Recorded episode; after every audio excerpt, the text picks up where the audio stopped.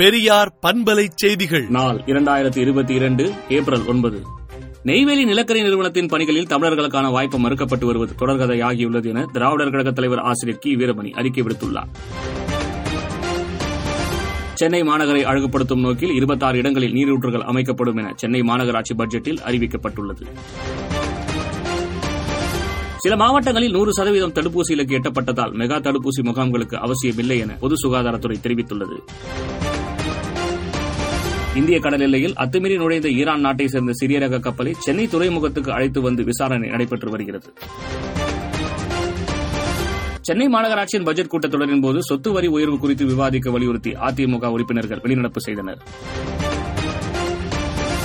வேலை உறுதி திட்டப்பணி ஒருங்கிணைப்பாளர் பதவிக்கு முன்னாள் மக்கள் நலப் பணியாளர்கள் நியமிக்கப்படுவார்கள் என்று சட்டசபையில் முதலமைச்சர் மு க ஸ்டாலின் அறிவித்துள்ளார்.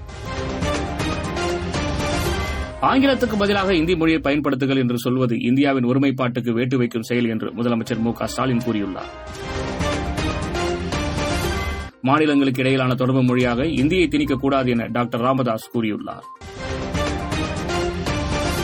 தொலைதூர கிராமங்களில் மருத்துவ வசதியை மேம்படுத்த முன்னூற்று எண்பத்தி ஒன்பது நடமாடும் மருத்துவமனைகளின் சேவை முதலமைச்சர் மு ஸ்டாலின் கொடியசைத்து தொடங்கி வைத்தார்.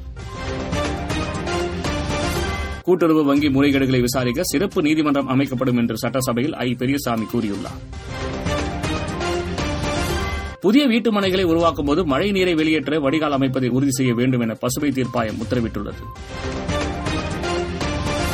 ரேஷன் கடைகளில் விரல் ரேகைக்கு பதிலாக புதிய முறை விரைவில் அறிமுகம் செய்யப்படும் என்றும் பாக்கெட்டுகளில் தரமான அரிசி வழங்கப்படும் என்றும் உணவுத்துறை அமைச்சர் சக்கரபாணி தெரிவித்துள்ளார்.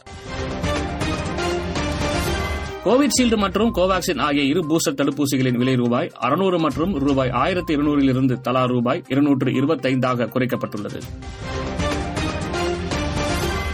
பட்டப்படிப்பை முடித்த மாணவர்களுக்கு ஆறு மாதங்களுக்குள் பட்டங்களை வழங்க வேண்டும் என்று பல்கலைக்கழகங்களுக்கு யுஜிசி உத்தரவிட்டுள்ளது.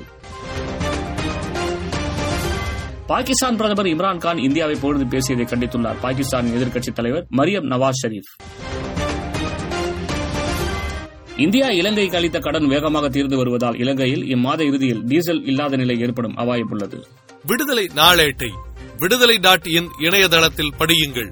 பெரியார் பண்பலை செய்திகளை நாள்தோறும் உங்கள் செல்பேசியிலேயே கேட்பதற்கு எட்டு ஒன்று இரண்டு நான்கு ஒன்று ஐந்து இரண்டு இரண்டு இரண்டு இரண்டு என்ற எண்ணுக்கு பெரியார் எஃப் நியூஸ் என்று வாட்ஸ்அப் மூலம் செய்தி அனுப்புங்கள்.